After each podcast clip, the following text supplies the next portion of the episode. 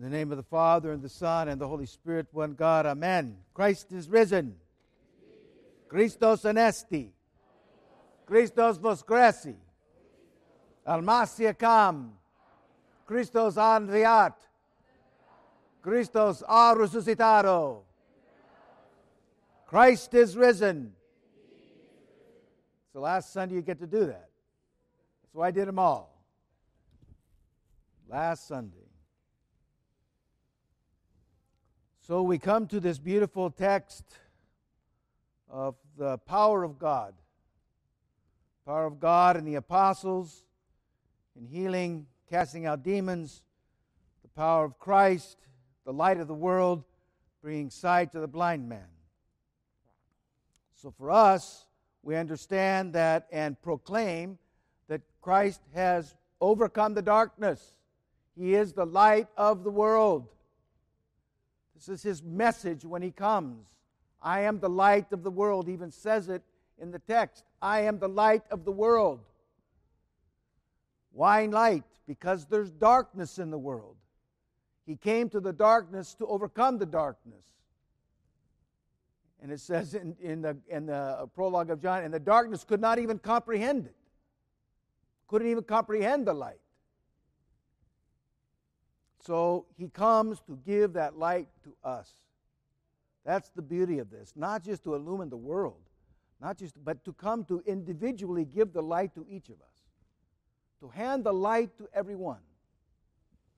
You know, it's it's no mistake that the Lord uh, that the church as declares Christ is a light at Pascha. Everybody holds a light. The light of the world and the darkness could not overcome it. Beautiful.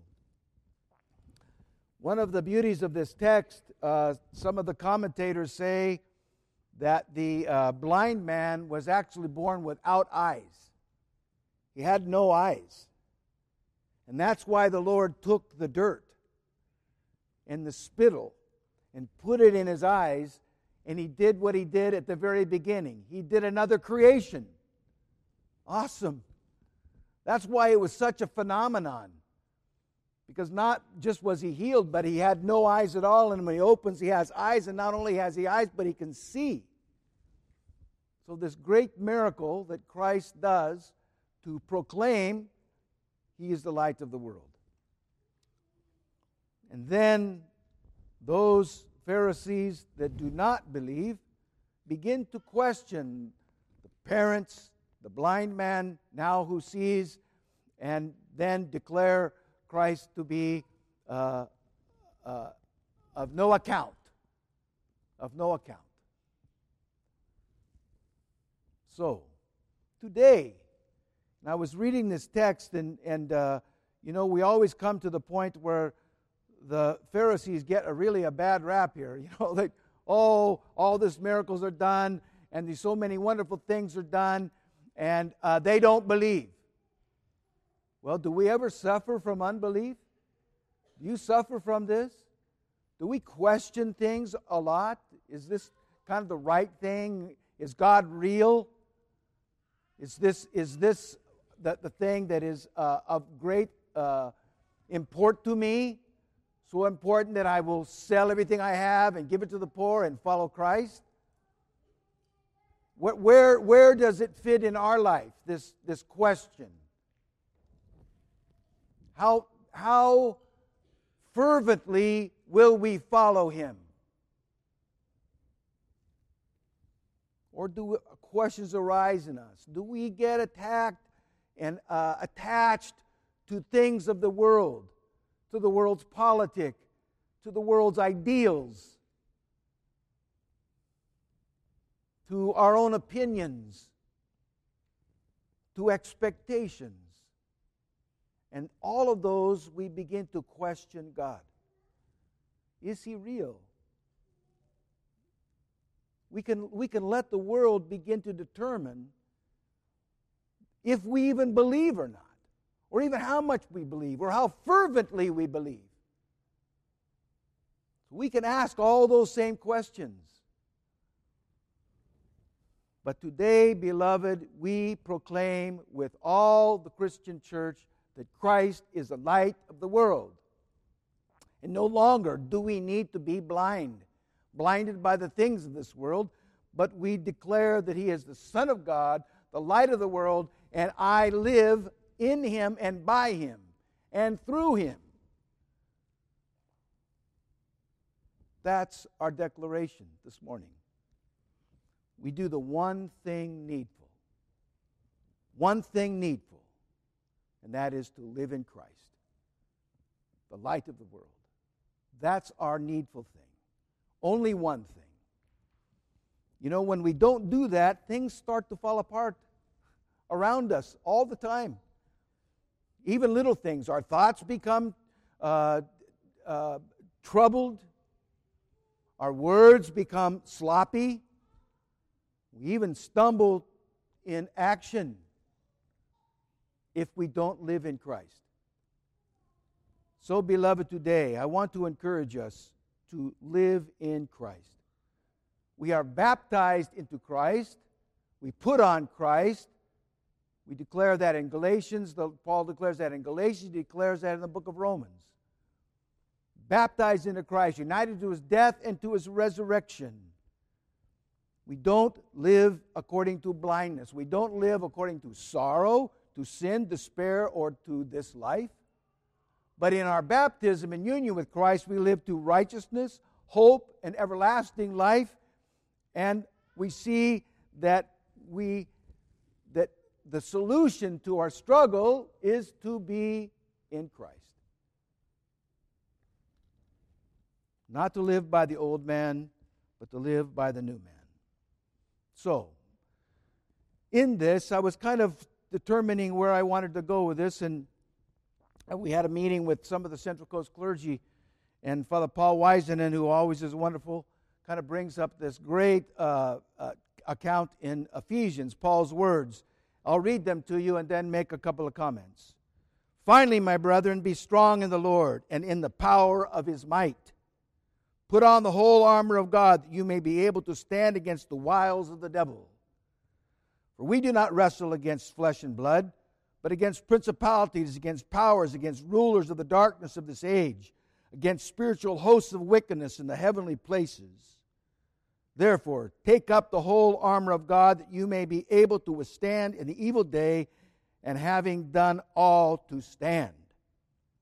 Stand therefore, having girded your waist with truth having put on the breastplate of righteousness, having shod your feet with the preparation of the gospel of peace, above all, taking the shield of faith with which you've been able to quench the, all the fiery darts of the wicked one, and take the helmet of salvation and the sword of the Spirit, which is the word of God, praying always with prayer and supplication in the Spirit, being watchful to this end with all perseverance and supplication for all the saints so, put on the whole armor of God. That's how we live in Christ. That's how we, we this is the way we are to be in Christ, by putting on the whole armor of God. So, let me just go through and make a few comments on these. Gird your waist with truth, the truth of God. You know, there's a beautiful story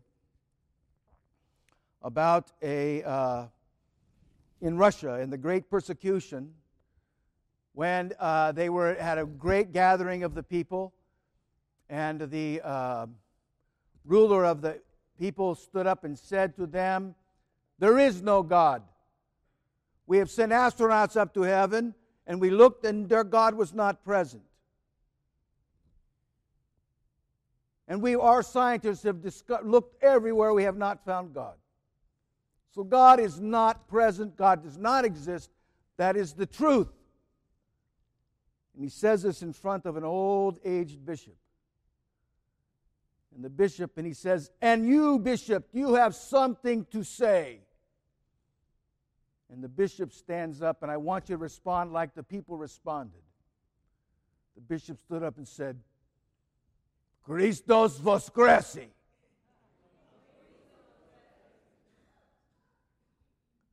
That's not how they responded. Visteno voskresi. Visteno voskresi. It's in them. It's the truth. It's the truth. It doesn't go away. Nothing can push it away. Christ is risen.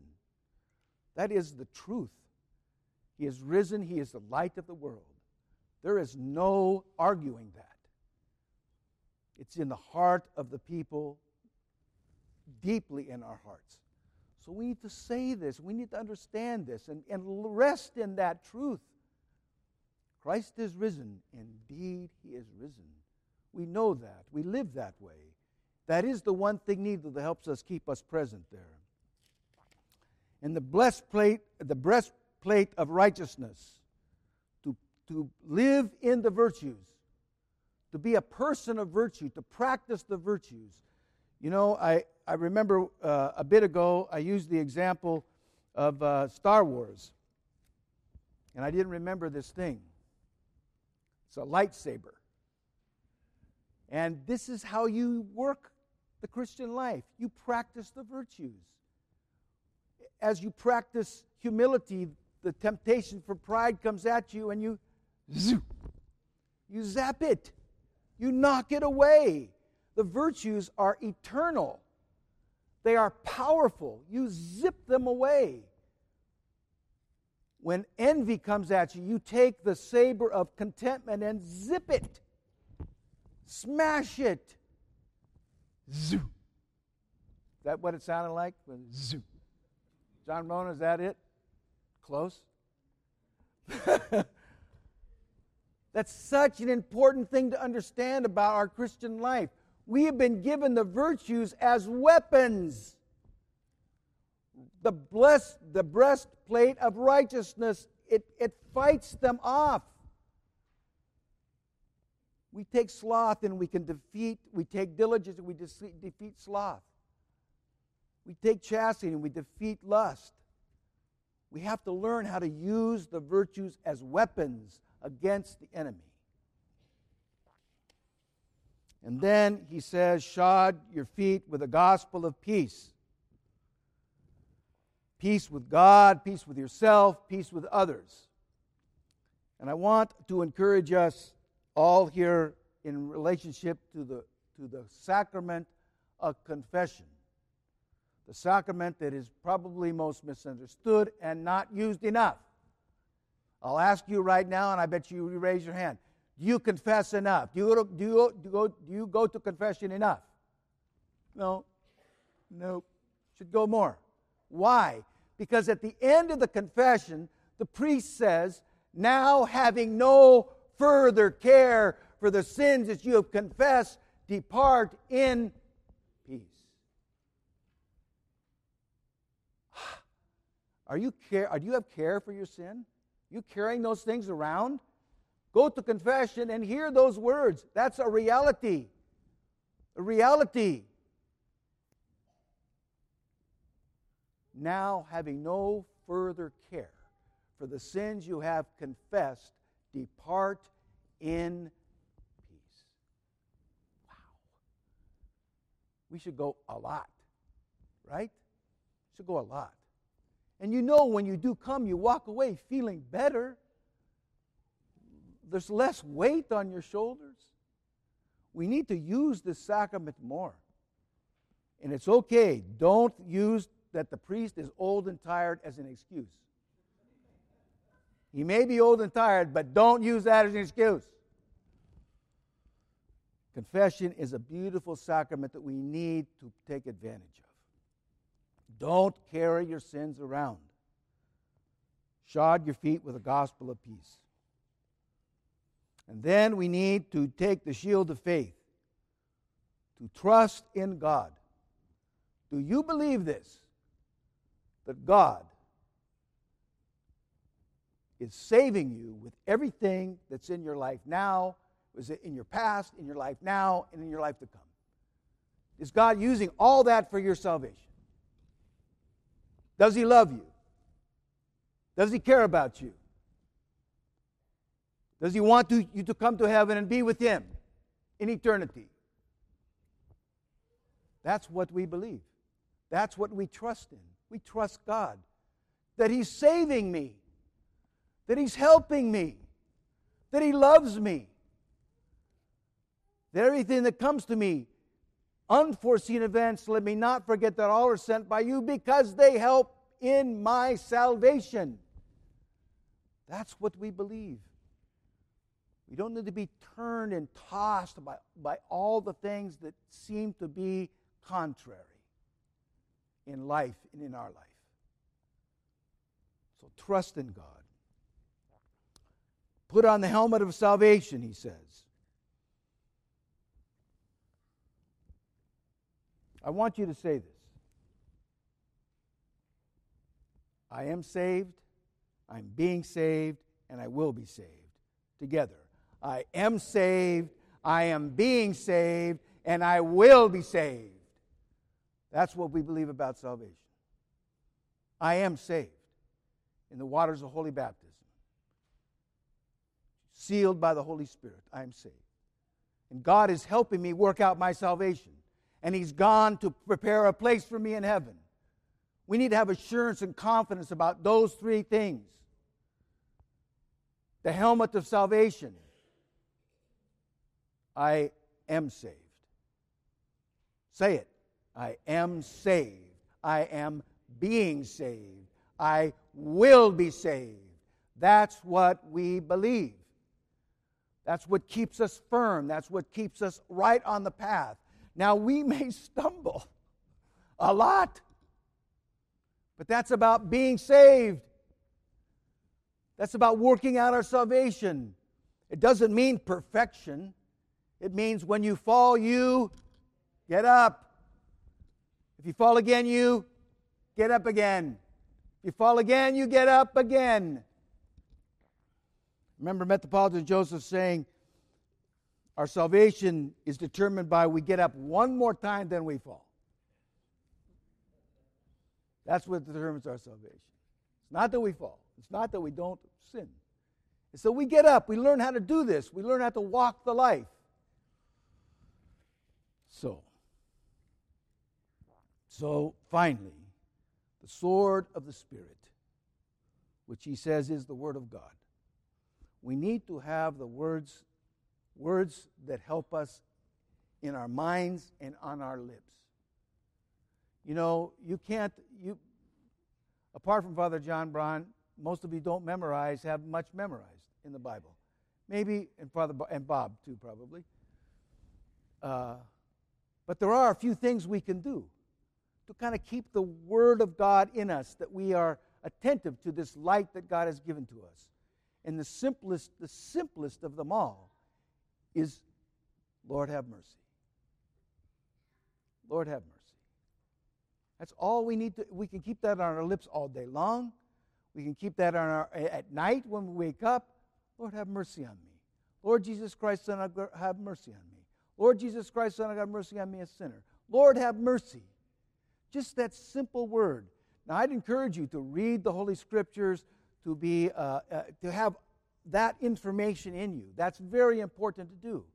But to be practical about life, we need something we use simply. So, Lord, have mercy. Keep that in your mind. Use that as your sword of the Spirit. Lord, have mercy. Lord, help me. Lord, be with me. So, these very simple things, beloved, for us to put on that armor of God, that we may be live in that light of Christ, we be in Christ. In the name of the Father, Son, and Holy Spirit, Amen. Christ is risen. Christos vos voskresis. That's better.